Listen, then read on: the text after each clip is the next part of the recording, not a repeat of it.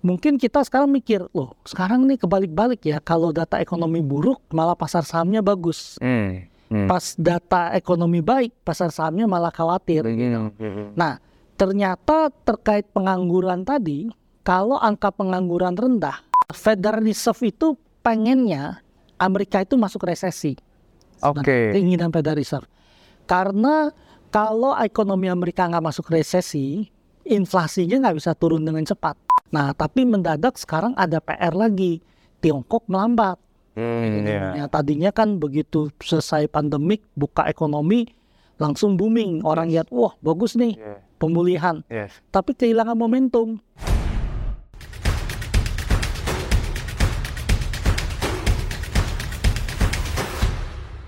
Halo semuanya, kembali lagi dalam Money Discussion with Rifan Kurniawan. Nah, di episode kali ini kita bakal ngobrolin mengenai outlook market ke depannya pasca dinaikannya debt ceiling. Nah, pada episode kali ini ya kita kedatangan narasumber yaitu Pak Hans Kwee. Selamat siang, Pak. Terima kasih, Pak, telah berkenan hadir ke studio. Pak Hans, kita mau ngobrolin seputar outlook market nih, Pak. Tapi sebelum ke sana mungkin boleh di-sharing dulu nggak, Pak? Sekarang lagi sibuk apa aja nih, Pak Hans? Saya kesibukannya tadinya sempat jadi direktur di aset manajemen, tapi sekarang udah off gitu ya. Saya memberikan advice pada beberapa perusahaan asuransi, investment advisor di sana gitu.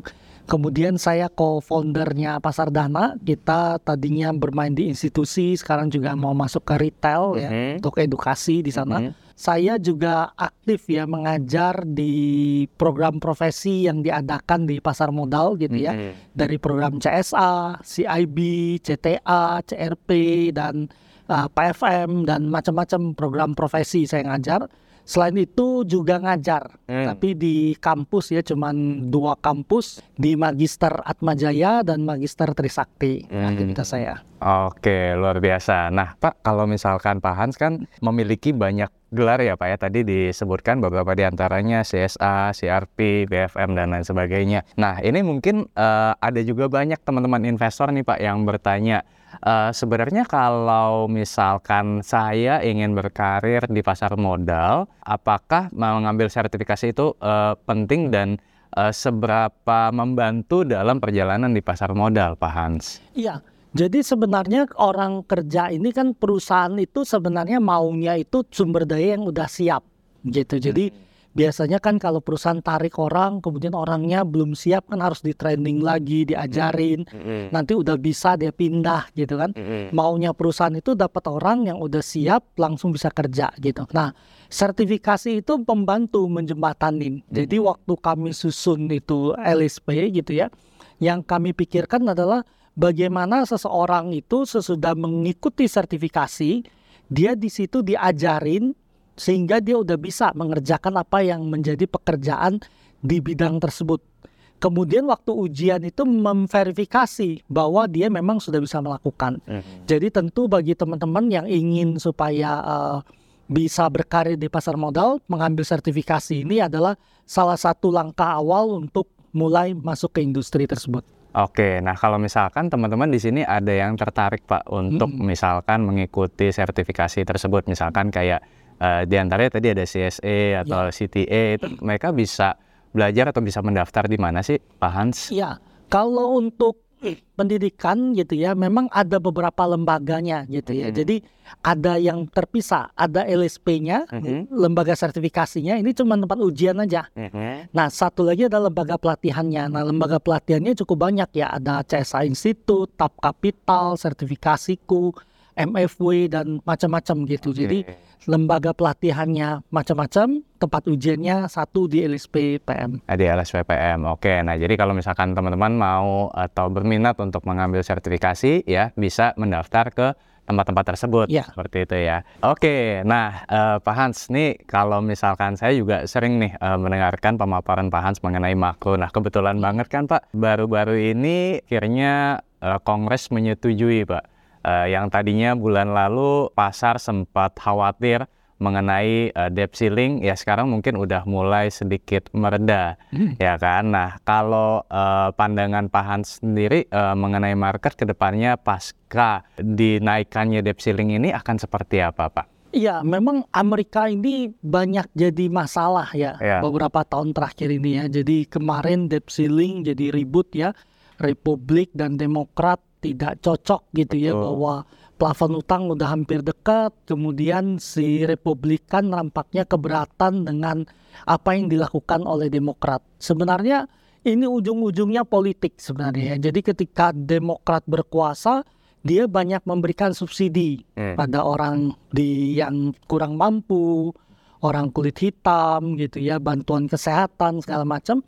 Nah, tentu ini menaikkan popularitas orang Partai Demokrat, sedangkan Republik kan tentu melihat wah ini merugikan bagi mereka untuk pemilu ke depan. Jadi mereka tentu berusaha mempersulit gitu ya. Nah, memang kalau kita lihat kemarin dramanya berakhir dengan kesepakatan diperpanjang hampir 2 tahunan ya diperpanjang. Betul. Tapi tentu ditekan gitu ya supaya Partai Demokrat yang berkuasa Joe Biden menurunkan anggarannya gitu ya, ditekan turun ke bawah supaya anggarannya itu jangan membakar uang terlalu banyak untuk menaikkan popularitas partai tersebut gitu. Nah, ini tentu jadi PR besar gitu. Tapi sebenarnya kalau kita lihat Amerika ini perjalanannya cukup panjang ya yang terjadi ya. Kita kemarin ngadepin drama kenaikan suku bunga Fed Fund Rate. Yes. Terus runtuhnya perbankan di sana gitu ya. Dan sampai sekarang sebenarnya masih question mark gitu ya masalah perbankan juga di sana. Artinya kemarin udah sampai First Republic, kemudian orang berpikir oh kayaknya udah selesai. Tapi sebenarnya masalahnya itu masih lebih banyak daripada yang kita pikirkan. Karena banyak bank di Amerika itu ternyata deposannya itu tidak diasuransikan. Jadi kalau terjadi sesuatu, deposan bisa kehilangan uangnya. Okay. Biarpun akhirnya Janet Yellen ngasih blended juga ya, guaranteed ya akhirnya.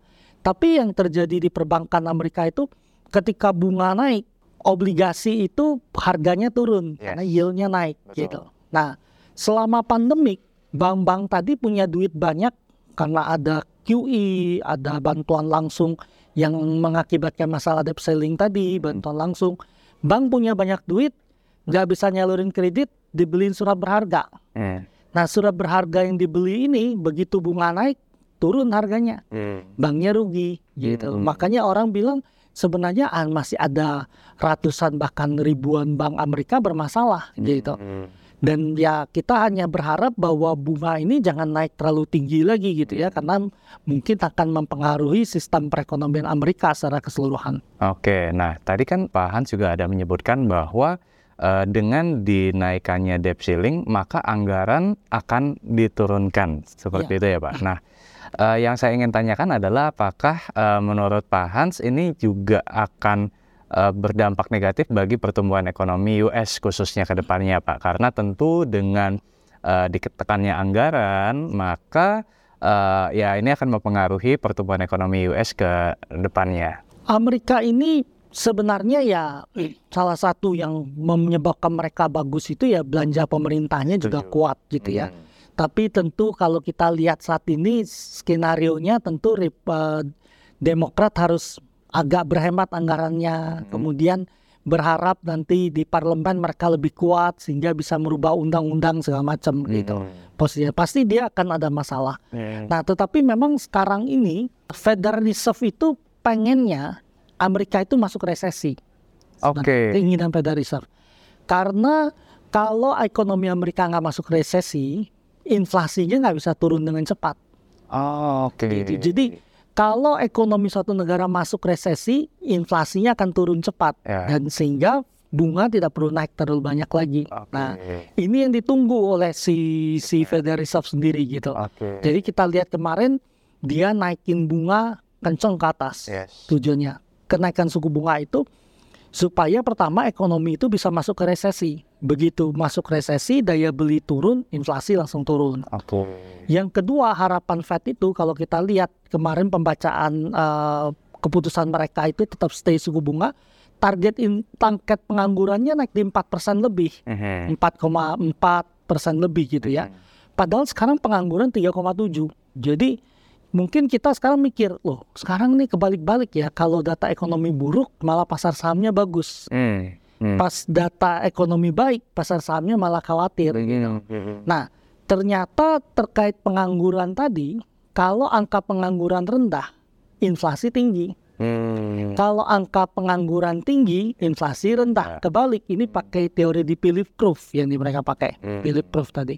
Jadi kalau seandainya angka pengangguran rendah, pasar tenaga kerja ketat, demand tenaga kerja kuat, upahnya naik banyak, inflasinya tinggi terjadi. Tapi kalau seandainya penganggurannya bergerak naik ke atas, pasar tenaga kerjanya longgar. Nah, akibatnya upahnya nggak bisa naik banyak, inflasinya turun ke bawah. Oke, jadi itu yang kenapa meskipun sekarang kan kalau kita bicara data terakhir inflasi Mei itu kan udah turun ke 4%, Pak.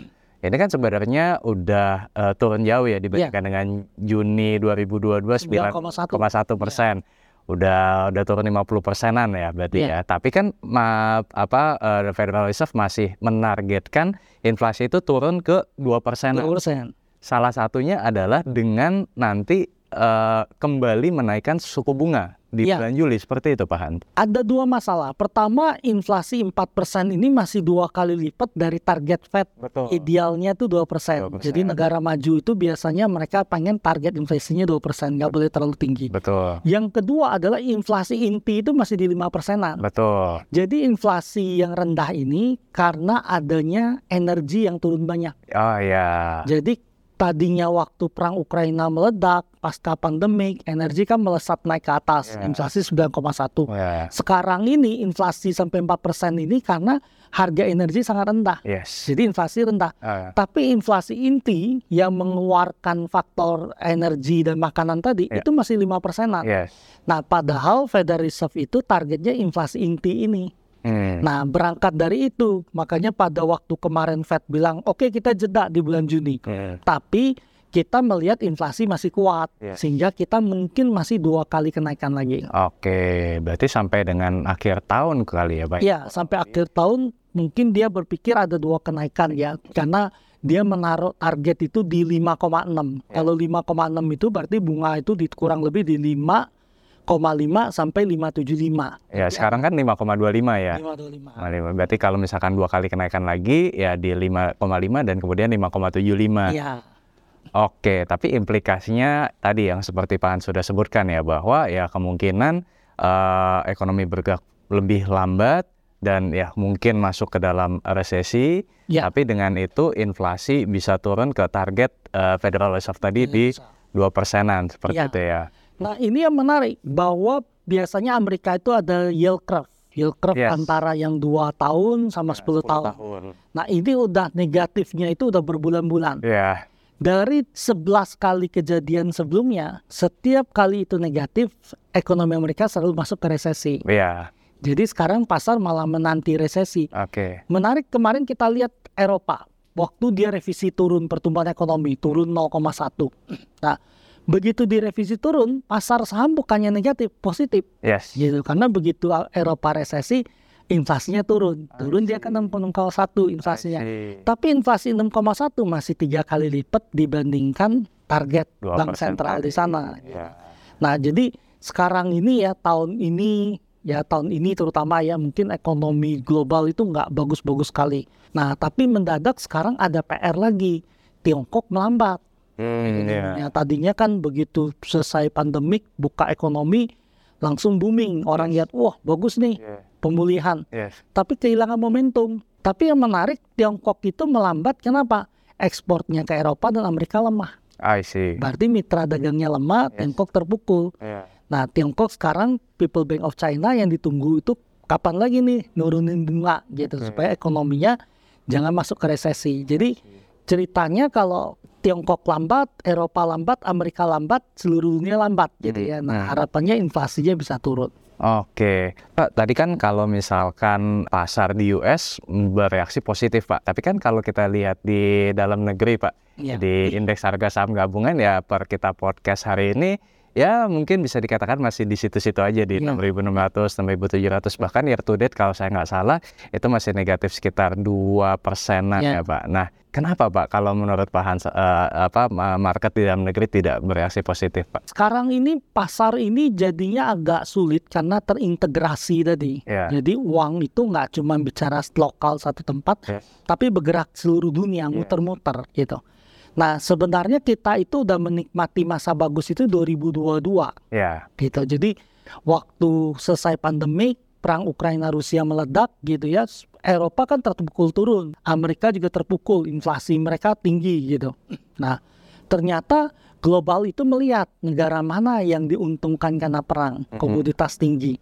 Masuk dia ke Indonesia. Yeah. Jadi 2022 itu kita lagi enak tuh pasar sahamnya. Tapi pasar bond kita terpukul karena Amerika naikin bunga, yieldnya naik, soon government bond dibuang. 2022 akhir begitu mereka melihat Fed mungkin puncak suku bunga, dana balik lagi ke pasar soon kita. Jadi yield kita tadi langsung bergerak turun sekarang sampai 6,3 gitu.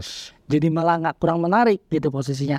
Nah, di pasar saham sesudah kita bagus di sana, sekarang orang mulai rebalancing portofolionya, keluar mereka bergerak gitu. Jadi kadang karena kita udah bagus duluan tahun ini, jadi nggak kemana-mana gitu. Biarpun secara umum asing bicara bahwa pasar Indonesia masih tetap menarik, tapi diperkirakan pertumbuhan kita juga melambat. Kemudian sebagian kita disokong komoditas, komoditasnya melempem. Jadi biarpun kalau kita mau jujur ngomong ya, dengan harga batu bara 100 lebih ini sebenarnya masih tinggi banget. Tinggi banget. Ya. Tapi pada waktu sempat 300, Pak, itu kan lebih luar biasa lagi. Benar. Jadi karena orang expect-nya tadi tinggi, base-nya tinggi, sekarang jadi berat bergeraknya. Gitu. I see. Pak Hans, itu juga terkait dengan tadi kan ada kemungkinan sampai dengan akhir tahun The Fed masih menaikkan suku bunga 2 kali lagi. Ya. Berarti dari 5,25 jadi 5,75 dan posisi sekarang kan Bank Indonesia juga di 5,75 kan ya Pak ya. Apakah artinya Bank Indonesia juga akan mengikuti kenaikan suku bunga tadi Pak?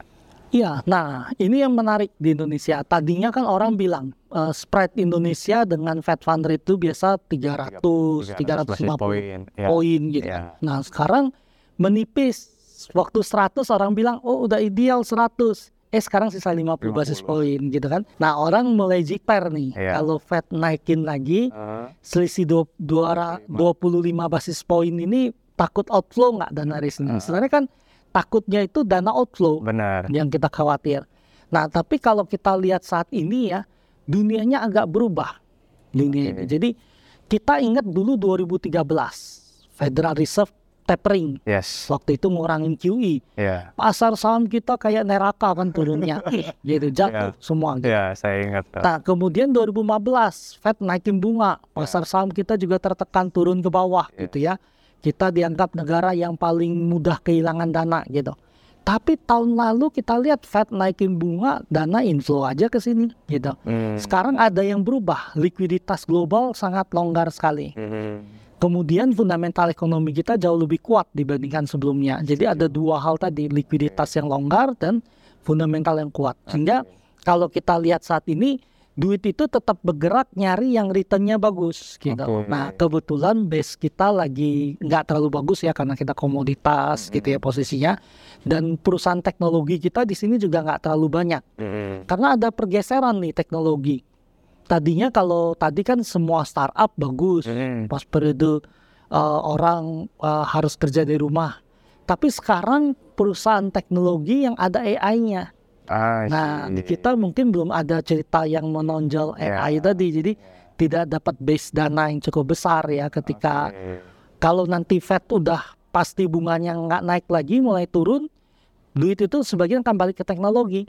Nah, tapi teknologinya itu yang harus ada cerita-cerita AI-nya. Jadi duit itu berputar-putar aja posisinya. Oke, Pak Hans, tadi kan kita sudah diskusi ya Pak mengenai dinaikannya debt ceiling atau diperpanjangnya ya Pak debt ceiling tadi. Nah, cuman kan kenaikan debt ceiling ini seperti pedang bermata dua ya Pak.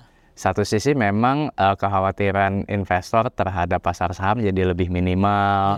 Tapi di sisi lain kalau misalkan kita kaitkan dengan nilai tukar Pak, dengan didaikannya debt ceiling ini membuat rupiah jadi melemah. Apakah pelemahan ini hanya bersifat sementara atau bakal kembali lagi ke 15.000 dan ke atasnya Pak? Sebenarnya pelemahannya kelihatan sementara ya. Jadi kalau tahun lalu waktu tekanan tinggi sekali pada nilai tukar rupiah itu karena dana asing itu outflow dari pasar sun kita, surat utang negara.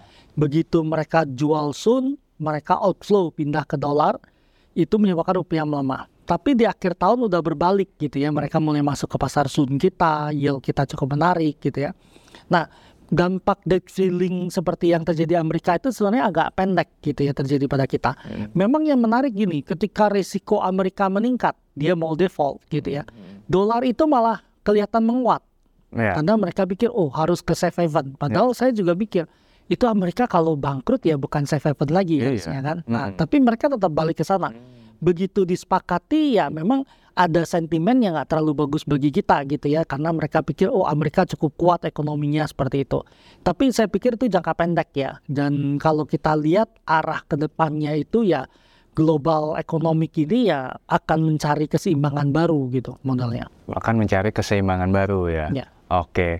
Nah bicara soal nilai tukar juga Pak. Ini kan belakangan lagi heboh ya Pak mengenai dedolarisasi. Ya. Nah, kalau menurut Pak Hans sendiri mengenai dedolarisasi ini dampaknya terhadap market ke depannya seperti apa? Jadi dunia itu sebenarnya quote-unquote menjadi agak kacau itu. Dulu itu kan dari pertama kali uang ditemukan kan, dulu tuh orang bawa emas. Karena susah bawa emas disimpan di bank. Bank keluar surat berharga gitu ya. Nah, surat berharga itu jadi uang gitu. Nah, dunia tadinya base-nya dari emas. Jadi setiap kali satu mata uang dicetak itu harus ada reserve berapa banyak. Nah ini menyebabkan dunia itu terkendali gitu ya. Jadi emasnya menjadi kekuatan dari nilai tukar tadi. Nah pada satu titik tahun 70-an mereka melihat emas yang ada ini nggak cukup lagi. Sehingga uang harus dicetak lebih banyak daripada emas yang di reserve. Sehingga mereka memutuskan kita keluar dari sistem reserve emas tadi. Sehingga uang tadi dicetak itu benar-benar dasarnya kepercayaan. Sekarang jadi masalah nilai tukar antar negara itu ya benar-benar terjadi ada yang pakai Big Mac Theory, ada yang pakai neraca perdagangan dan macam-macam gitu. Nah sekarang yang terjadi adalah dunia akhirnya memutuskan pakai dolar.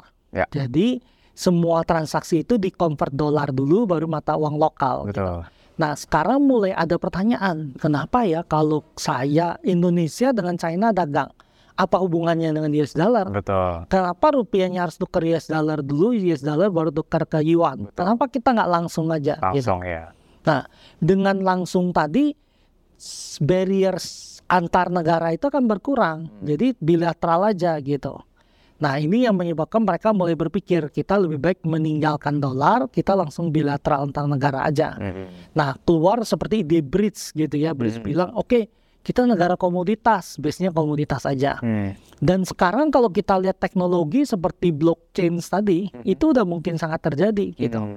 Sekarang kalau orang nih, sebenarnya kita nggak perlu ke US dollar susah-susah lagi, nggak perlu kena cross currency, tukar ke sini rugi lagi gitu kan sekali.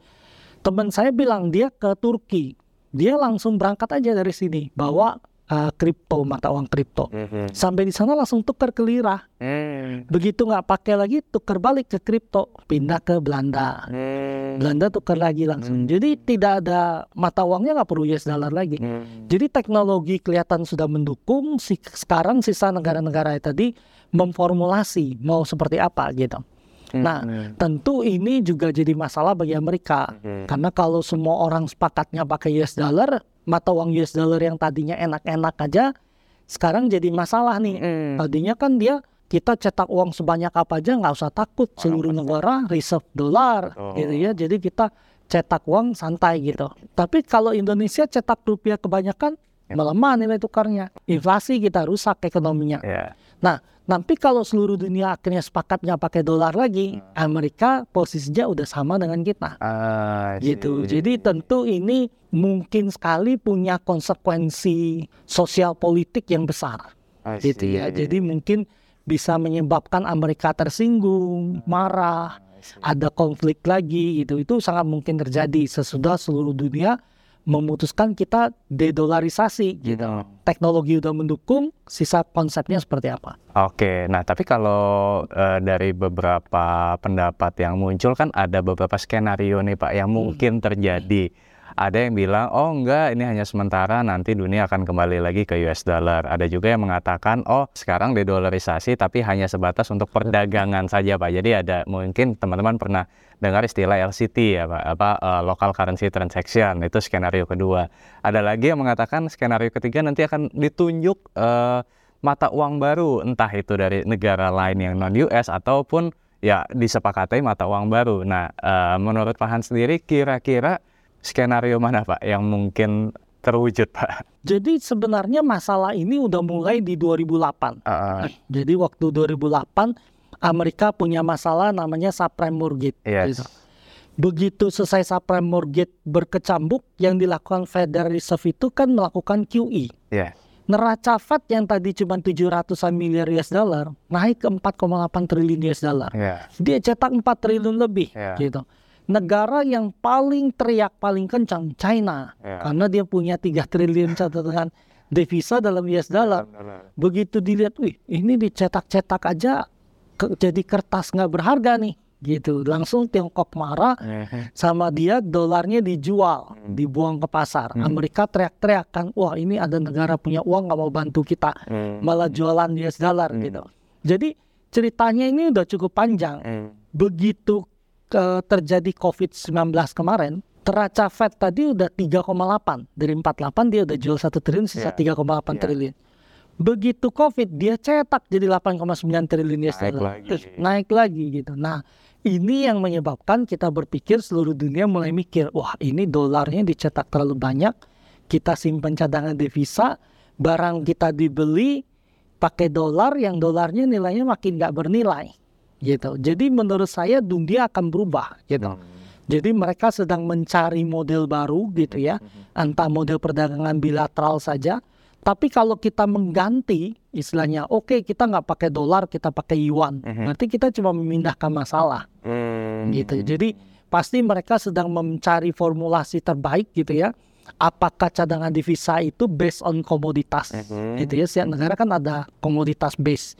Nah, perusahaan negara yang komoditas base-nya gede, itulah yang mata uangnya kuat. Oh, okay. Jadi mereka pasti mencari sesuatu yang harusnya yang jadi reserve itu adalah sesuatu yang langka, gitu, yang langka, yang mungkin nggak bisa kembali ke emas, tapi komoditas secara umum. Oke, jadi kemungkinan untuk pindah ke mata uang lain, misalkan yuan, itu kemungkinannya sih kayaknya kecil ya Pak ya? Iya, kalau sekarang mungkin orang berpikir yuan karena seluruh dunia transaksinya dengan yuan semua. Jadi karena transaksi kita pakai ya, cengli aja kita reserve sebagai reserve kita ya, sebagian gitu. Tapi saya melihat kuncinya nampaknya adalah dominasi dolarnya harusnya turun. Kuncinya di sana. Oke.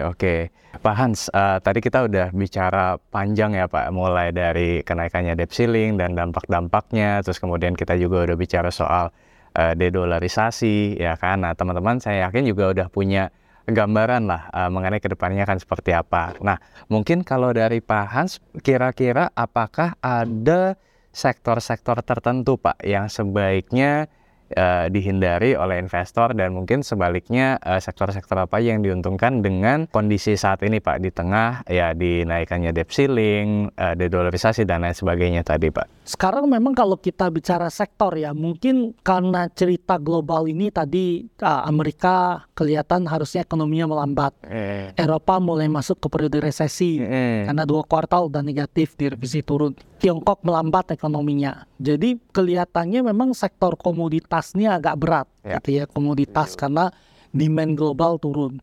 Nah, kemudian kalau kita lihat, tapi komoditas satunya lagi CPO kelihatannya akan bagus karena ada gelombang panas El Nino segala macam dengan teman-temannya, sehingga kelihatannya CPO ini akan bagus di jangka agak pendek, gitu. Nah, kemudian kalau kita lihat lagi, sebenarnya menjelang tahun pemilu harusnya consumer good itu bagus. Permintaannya harusnya meningkat karena nanti ada dana pemilu masuk, belanja masyarakat lebih besar, sehingga seharusnya lebih bagus di sana. Di tengah periode bunga yang tinggi, sebenarnya yang paling netral, aman itu sektor perbankan. Makanya perbankan kita masih tetap menarik, gitu. Nah, nanti kalau bunga sananya udah mentok nih, nggak mau naik lagi, 2024 mulai turun, berarti teknologi akan bergerak gitu. Jadi dia muter-muter di sana gitu. Ada sectoral rotation. Iya, ada rotation-nya. Tapi sementara ini ya memang kalau kita lihat harusnya menjelang pemilu salah satunya consumer good itu menarik bagi kita. Oke, mungkin sampai dengan akhir tahun suku bunga masih akan naik ya Pak. Cuman mungkin sudah sedikit sudah lebih terbatas ya Pak ya, dan kemungkinan nanti ya di 2024 kalau misalkan tadi inflasinya sudah mencapai ke level yang ditargetkan, baru kemudian perlahan federal mulai menurunkan tingkat suku bunga dan diikuti juga Bank Indonesia ya Pak ya. Oke, Pak Hans, mungkin sebelum kita akhiri podcast kali ini Pak, mungkin dari Pak Hans ada pesan-pesan atau ada investment advice buat teman-teman yang menonton di rumah, kalau ada boleh Pak silakan. Pertama memang makroekonomi ini bisa kita baca, kita lihat, biarpun memang temanya itu berubah dari waktu-waktu ya. Jadi kalau dulu seperti ini, kalau sekarang seperti ini. Tapi makroekonomi ini kita pahami untuk asset allocation kita, gitu posisinya.